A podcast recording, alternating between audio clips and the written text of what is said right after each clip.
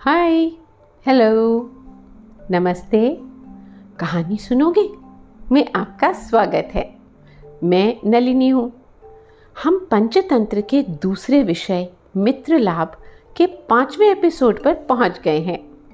इस यात्रा में मेरे साथ चलने के लिए बहुत बहुत धन्यवाद। पिछले एपिसोड में हमने हिरण्यका की कहानी सुनी, कैसे पहले वो पूरी तरह से हताश हो गया था और फिर यह समझकर कि जो उसका है वो किसी और का नहीं हो सकता, उसने अपना अनाज दोबारा भिक्षुक से लेने का प्रयत्न किया किंतु असफल रहा। अंततः उसने वैराग्य का मार्ग अपना लिया। सारी कहानी सुनकर मंधारक कछुआ बोला, मित्र दिल छोटा मत करो, वो भी इसलिए क्योंकि परिस्थितिवश तुम्हें अपना घर बार छोड़ना पड़ा। तुम तो ज्ञानी हो, ऐसे निराशावादी होने से कुछ नहीं होगा। विद्वान के लिए कोई स्थान अनजान नहीं, वो अपनी बुद्धि और क्षमता से किसी भी स्थान को अपना लेता है और कोई भी व्यवसाय क्षमता से कर पाता है। तुम निर्भीक होकर यहाँ रहो। हम तीनों अच्छे मित्रों की भांति मिलकर जीवन निर्वाह करेंगे। रही जमा पूंजी जाने की बात, तो धन कमाना तो भाग्य पर निर्भर करता है। भाग्य में ना हो तो संचित धन भी नष्ट हो जाता है। संचित धन यानी जमा पूंजी, अंग्रेजी में कलेक्टेड वेल्थ। भाग्य में ना हो तो संचित धन भी नष्ट हो जाता है। कुछ लोग हर छोटी कमाई से खुशी पा लेते हैं और कुछ अपनी कमाई की चौकीदारी में ही जीवन बिता देते हैं। अभागा आदमी तो धन संचित करके भी उसका उपभोग नहीं कर पाता, जैसा सोमिलक के साथ हुआ। उपभोग उपभोग मतलब उस धन का संतुष्टि से प्रयोग करना, कंज्यूम, कंजम्पशन। अभागा आदमी तो धन संचित करके भी उसका उपभोग नहीं कर पाता, जैसा सोमिलक के साथ हुआ। ये सोमिलक कौन था? उसके साथ क्या हुआ? हिरण्यका ने पूछा। उत्तर में मंधारक ने अभागे बुनकर की कथा सुनानी शुरू की। एक नगर में सोमिलक नाम का बुनकर रहता था। उसके हाथ में कुछ अनोखी ही कला थी। वो अत्यंत सुंदर कपड़ा बुनता, कपड़े को भिन्न भिन्न प्रकार के रंगों में रंगता। उसका बना कपड़ा राजसी वस्त्रों के योग्य लगता। इतना सुंदर काम करने के बाद भी उसे केवल उतना ही धन मिलता जितना उसके घर खर्च के लिए आवश्यक होता। अन्य जुलाहे मोटा सादा कपड़ा बुनकर भी खूब जमा पूंजी जोड़ रहे थे।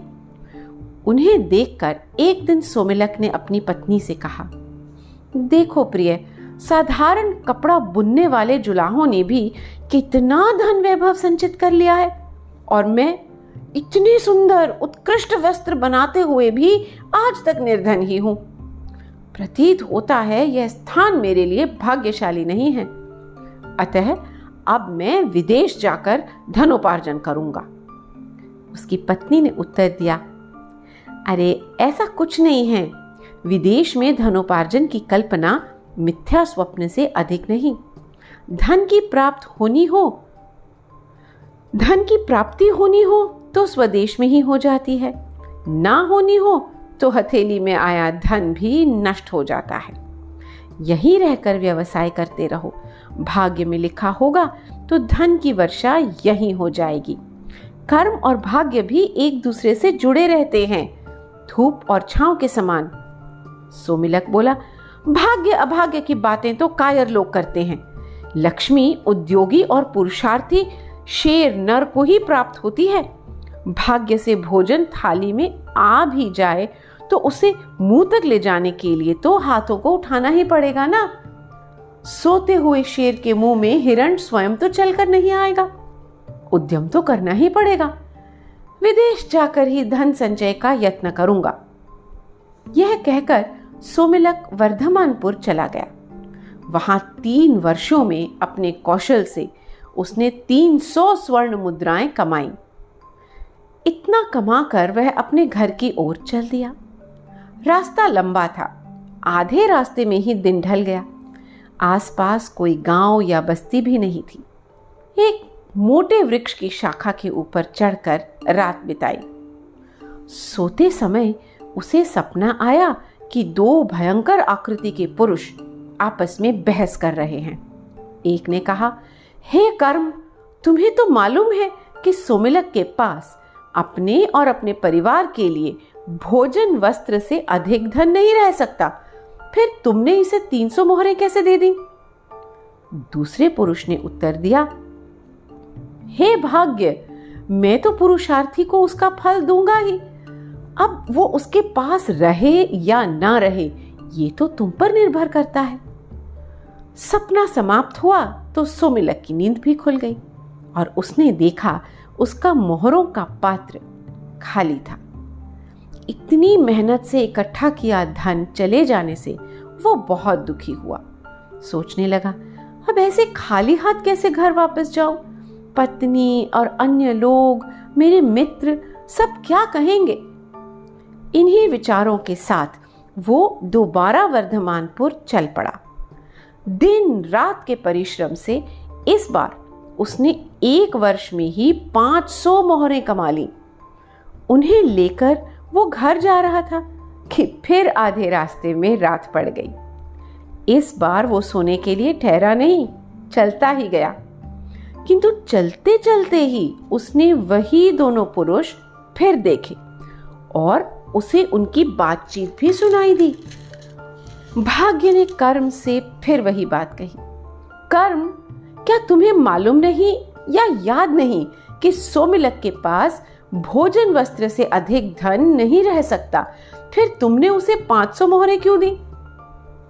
कर्म ने फिर वही उत्तर दिया, भाग्य, मैं तो प्रत्येक व्यवसायी को उसके कर्म का फल दूंगा ही, इसके आगे यह तो तुम पर निर्भर करता है, उसे रहने दो या ना रहने दो।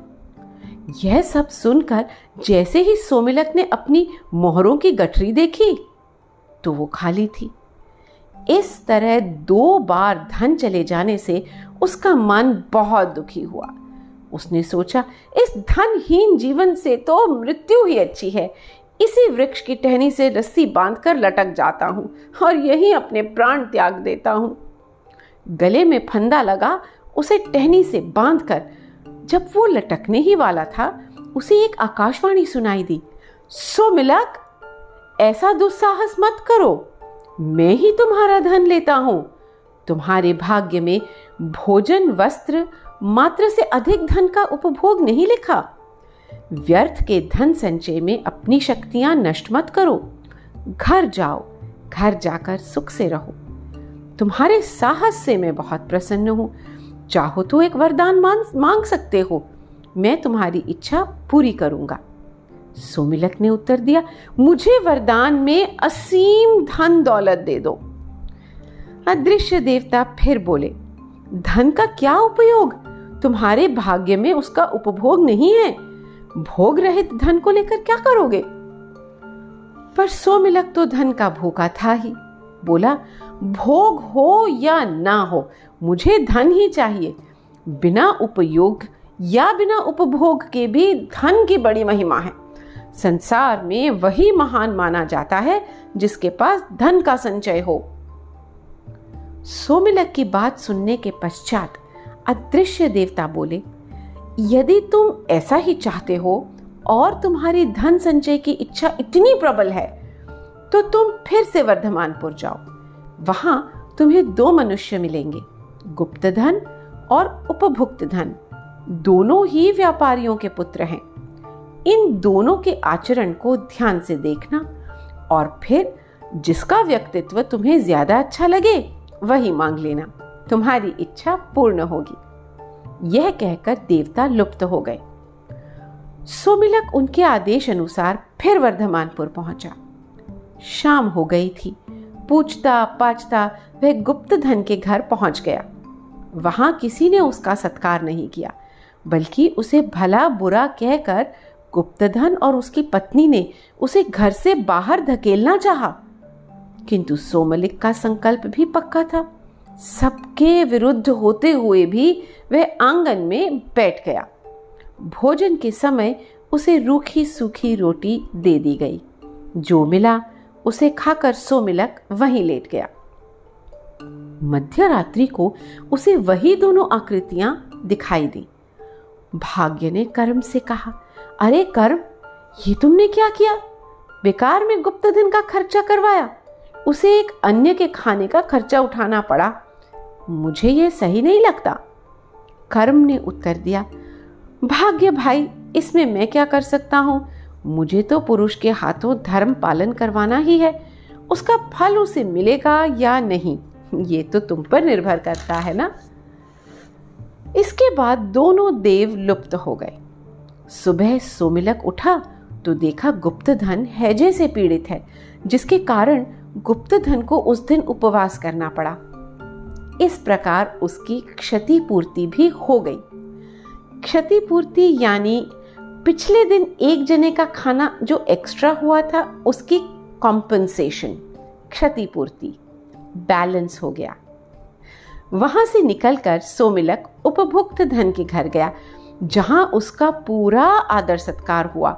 बढ़िया भोजन और सोने के लिए नरम शैया भी दी गई। मध्य रात्रि को पुनः दोनों देव प्रकट हुए और भाग्य ने कर्म से पूछा, कर्म, देखा तुमने, उपभुक्तधन ने सोमिलक के सत्कार हेतु बहुत धन लगा दिया। इसने तो व्यापारी मंडल से उधार लिया हुआ था। अब इसकी क्षतिपूर्ति कैसे होगी?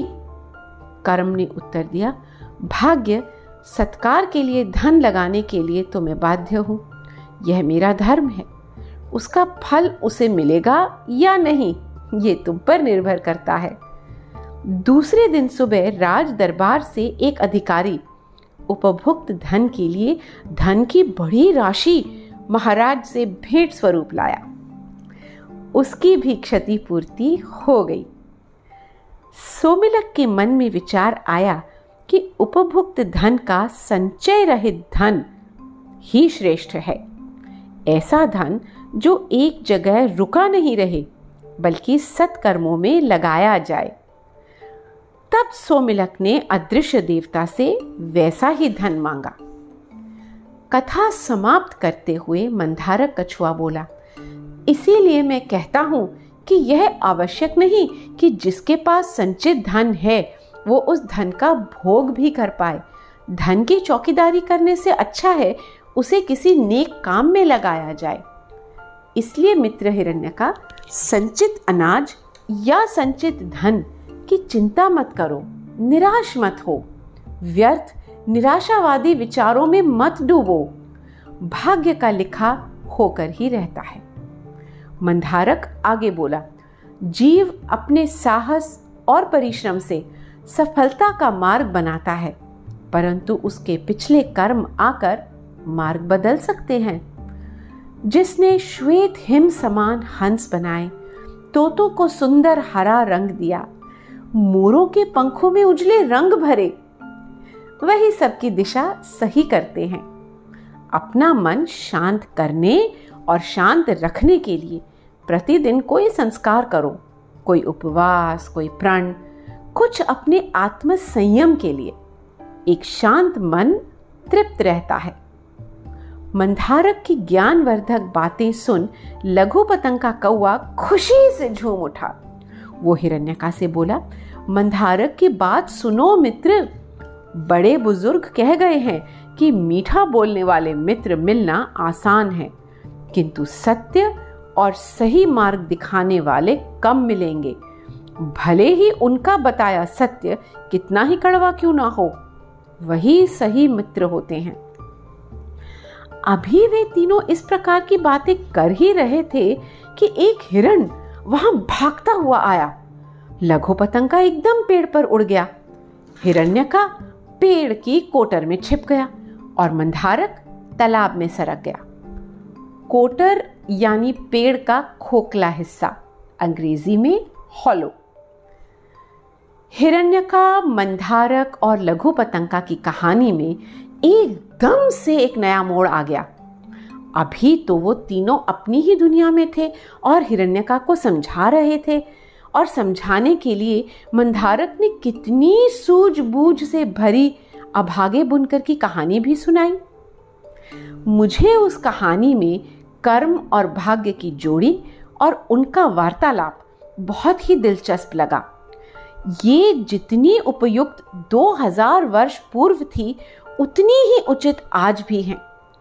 उनकी वार्तालाप ने मेरे मन में कई विचार उत्पन्न किए, बहुत शांति भी मिली।